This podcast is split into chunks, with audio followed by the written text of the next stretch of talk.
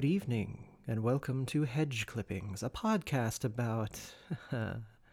I will be your guide, Travis Hedges Williams. For this episode, we're going to be doing something a little bit different, even for us. I'm going to read you one of my favorite short stories The Masque of the Red Death by Edgar Allan Poe. It was first published in May of 1842 and is very much a piece of Gothic fiction. The work has been adapted and referenced numerous times. Two of the most notable would be the 1964 film with Vincent Price, done by Roger Corman, and of course, my favorite reference would be The Phantom of the Opera, when the title character crashes a masquerade dressed as another literary figure. This piece is full of symbols and imagery that scholars love to discuss, criticize, and analyze, but I will leave that for you to discover on your own, perhaps in your favorite castle library. I will save you one Google and mention that the disease itself, the Red Death, is fictitious. What inspired it is another topic of debate among scholars. It could be tuberculosis, which had struck Poe's wife at the time of the story's writing, and it also claimed the lives of his mother, brother, and foster mother. It could also be cholera, of which Poe saw an outbreak of in Baltimore in 1831, but yet another contender could be the Black Death, bubonic plague, since the story's climax takes place in the Black Room. I leave it for you to decide. Ladies and gentlemen, without any further ado, I give you Edgar Allan Poe's The Masque of the Red Death. The Red Death had long devastated the country. No pestilence had ever been so fatal or so hideous. Blood was its avatar and its seal, the redness and the horror of blood. There were sharp pains and sudden dizziness, and then profuse bleeding at the pores with dissolution. The scarlet stains upon the body, and especially upon the face of the victim, were the pest ban which shut him out from the aid and from the sympathy of his fellow men. And the whole seizure, progress, and termination of the disease were the incidents of half an hour. But the prince, Prospero, was happy and dauntless and sagacious. When his dominions were half depopulated, he summoned to his presence a thousand hale and light-hearted friends from among the knights and dames of his court, and with these retired to the deep seclusion of one of his castellated abbeys. This was an extensive and magnificent structure, the creation of the prince's own eccentric yet august taste. A strong and lofty wall girdled it in. The wall had gates of iron, the courtiers, having entered, brought furnaces and massy hammers and welded the bolts. They resolved to leave means neither of ingress nor egress to the sudden impulses of despair or of frenzy from within.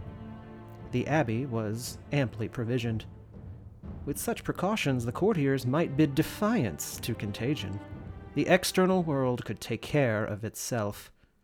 In the meantime, it was folly to grieve or to think. The prince had provided all the appliances of pleasure. There were buffoons, there were improvisatore, there were ballet dancers, there were musicians, there was beauty, and there was wine. All these and security were within. Without was the Red Death. It was towards the close of the fifth or sixth month of his seclusion and while the pestilence raged most furiously abroad, that the Prince Prospero entertained his thousand friends at a masked ball of the most unusual magnificence. It was a voluptuous scene, that masquerade, but first let me tell you of the rooms in which it was held. There were seven. An imperial suite. In many palaces, however, such suites form a long and straight vista, while the folding doors slide back nearly to the walls on either hand so that the view of the whole extent is scarcely impeded. Here, the case was very different, as might have been expected from the Duke's love of the bizarre. The apartments were so irregularly disposed that the vision embraced but little more than one at a time. There was a sharp turn every 20 or 30 yards, and at each turn a novel effect. To the right, and left, in the middle of each wall, a tall and narrow Gothic window looked out upon a closed corridor which pursued the windings of the suite. These windows were of stained glass, whose color varied in accordance with the prevailing hue of the decorations of the chamber into which it opened. That at the eastern extremity was hung, for example, in blue, and vividly blue were its windows. The second chamber was purple in its ornaments and tapestries, and here the panes were purple. The third was green throughout, and so were the casements. The fourth was furnished and lighted with orange, the fifth with white, the sixth with violet, the seventh apartment was closely shrouded in black velvet tapestries that hung all over the ceiling and down the walls, falling in heavy folds upon a carpet of the same material and hue. But in this chamber only, the color of the windows failed to correspond with the decorations. The panes here were scarlet, a deep blood color. Now, in no one of the seven apartments was there any lamp or candelabrum amid the profusion of golden ornaments that lay scattered to and fro or depended from the roof. There was no light of any kind emanating from lamp or candle within the suite of chambers but in the corridors that followed the suite there stood, opposite to each window, a heavy tripod, bearing a brazier of fire that projected its rays through the tinted glass and so glaringly illumined the room, and thus were produced a multitude of gaudy and fantastic appearances. But in the western, or black chamber, the effect of the firelight that streamed upon the dark hangings through the blood tinted panes was ghastly in the extreme and produced so wild a look upon the countenances of those who entered that there were few of the company bold enough to set foot within its precincts at all. It was in this apartment also that there stood against the western wall a gigantic clock of ebony. Its pendulum swung to and fro with a dull, heavy, monotonous clang and when the minute hand had made the circuit of the face and the hour was to be stricken, there came from the brazen lungs of the clock a sound which was clear and loud and deep and exceedingly musical, but of so peculiar a note and emphasis that, at each lapse of the hour, the musicians of the orchestra were constrained to pause momentarily in their performance to hearken the sound and thus the waltzers perforce ceased their evolutions, and there was a brief disconcert of the whole gay company. And while the chimes of the clock yet rang, it was observed that the giddiest grew pale, and the more aged and sedate passed their hands over their brows as if in confused reverie or meditation. But when the echoes had fully ceased, a light laughter at once pervaded the assembly. The musicians looked at each other and smiled, as if at their own nervousness and folly, and made whispering vows each to the other that the next chiming of the clock should produce in them no similar emotion. And then, at the lapse of sixty minutes, which embrace 3,600 seconds of the time that flies, there came yet another chiming of the clock. And then with the same disconcert and tremulousness and meditation as before. But, in spite of these things, it was a gay and magnificent revel. The tastes of the Duke were peculiar. He had a fine eye for colors and effects. He disregarded the decora of mere fashion. His plans were bold and fiery, and his conceptions glowed with barbaric luster. There are some who would have thought him mad. His followers felt that he was not. It was necessary to hear and see and touch him to be sure that he was not. He had directed in great part the movable embellishments of the seven chambers upon occasion of this great fete and it was his own guiding taste which had given character to the masqueraders. Be sure, they were grotesque. There were much glare and glitter and piquancy and phantasm, much of which has since been seen in Hernani. There were arabesque figures with unsuited limbs and appointments. There were delirious fancies such as the madman fashions. There were much of the beautiful, much of the wanton, much of the bizarre, something of the terrible, and not a little of that which might have excited disgust. To and fro in the seven chambers there stalked, in fact, a multitude of dreams. And these, the dreams, writhed in and about, taking hue from the rooms and causing the wild music of the orchestra to seem as the echo of their steps.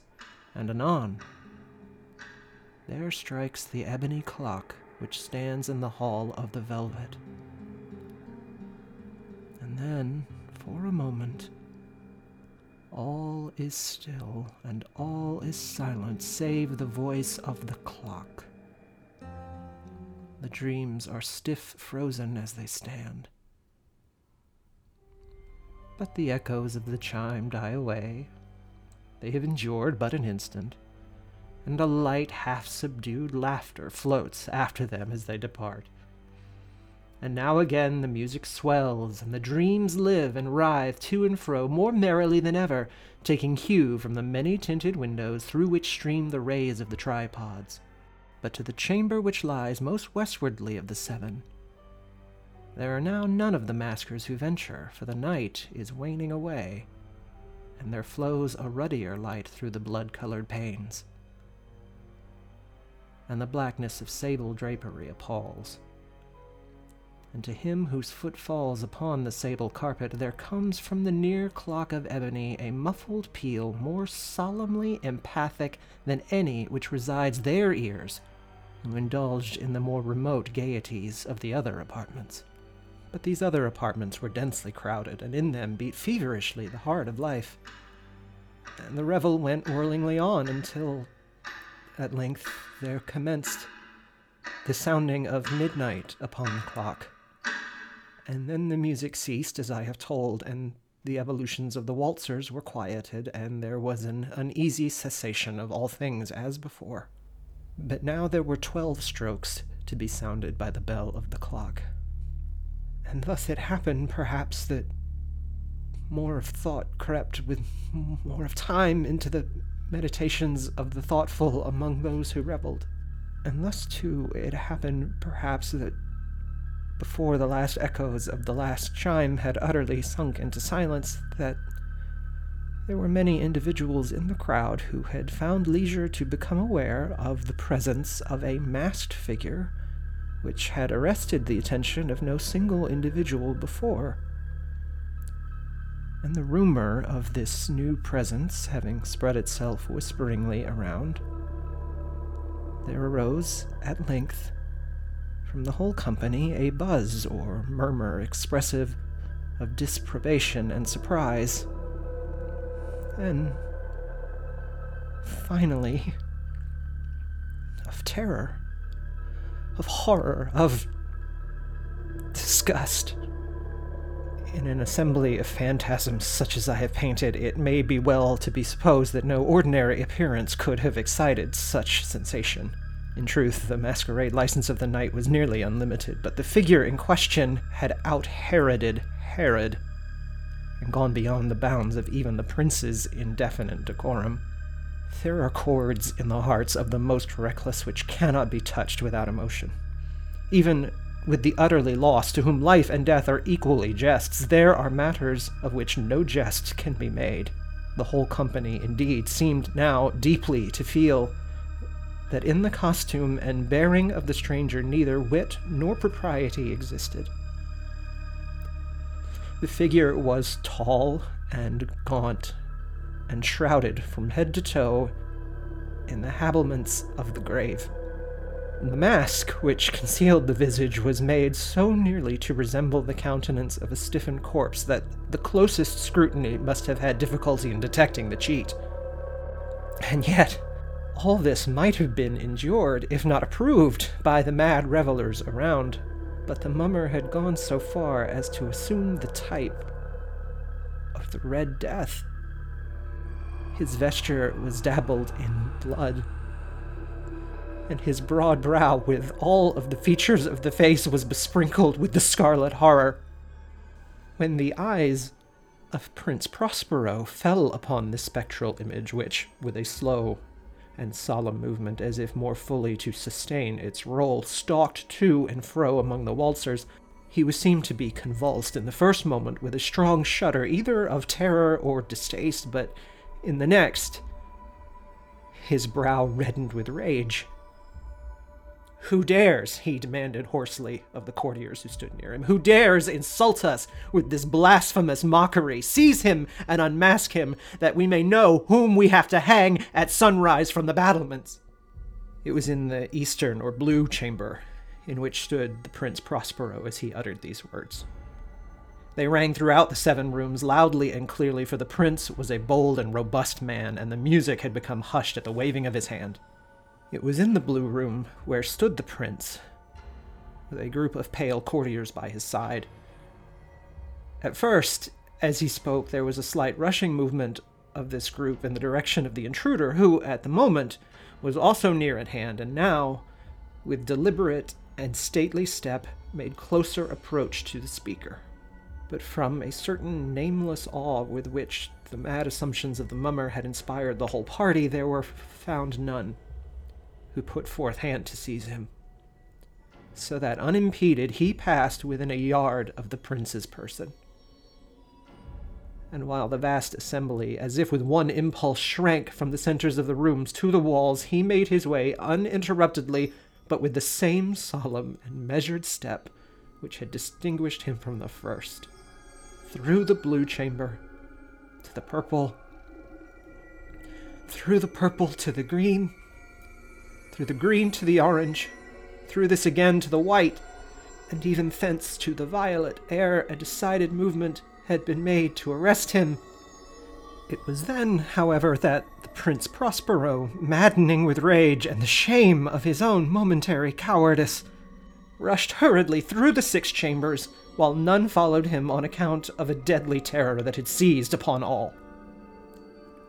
He bore aloft a drawn dagger and had approached in rapid impetuosity to within three or four feet of the retreating figure, when the latter, having attained the extremity of the velvet apartment, turned suddenly and confronted his pursuer.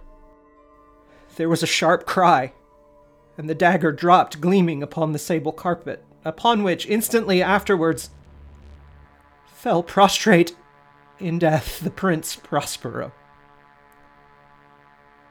Then, summoning the wild courage of despair, a throng of the revelers at once threw themselves into the black apartment, and seizing the mummer, whose tall figure stood erect and motionless within the shadow of the ebony clock, gasped in unutterable horror at the finding of the grave cerements and corpse like mask, which they handled with so violent a rudeness, untenanted by any tangible form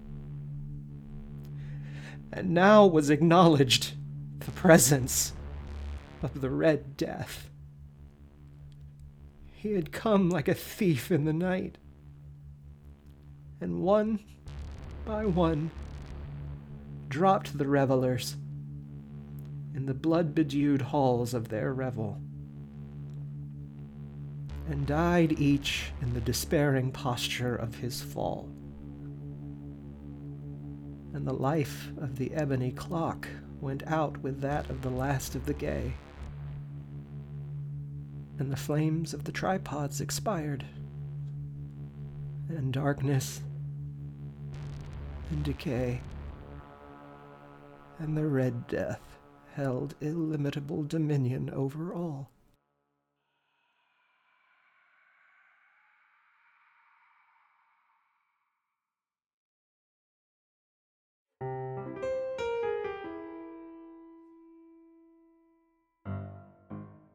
Do you want to help out this show? Then please subscribe and leave us a review. That helps us beat the weird algorithms these sites use and keeps us on the top of the pile. And of course, share this podcast with your friends. We'd really appreciate it. I hope you enjoyed this special reading of The Masque of the Red Death. I'd love to chat further, but I'm going to have to catch you on the next episode as I just got invited to this party up the street at an abbey. Sounds really cool, and I think it'll be a great place to wait out this whole coronavirus thing. Sounds pretty safe. So, I will have to catch you next time. Hedge Clippings is brought to you by Hedges Pictures, the makers of movies, books, and more. Check them out at hedgespictures.com and be sure to subscribe to this podcast so you never miss an episode. Thanks for listening.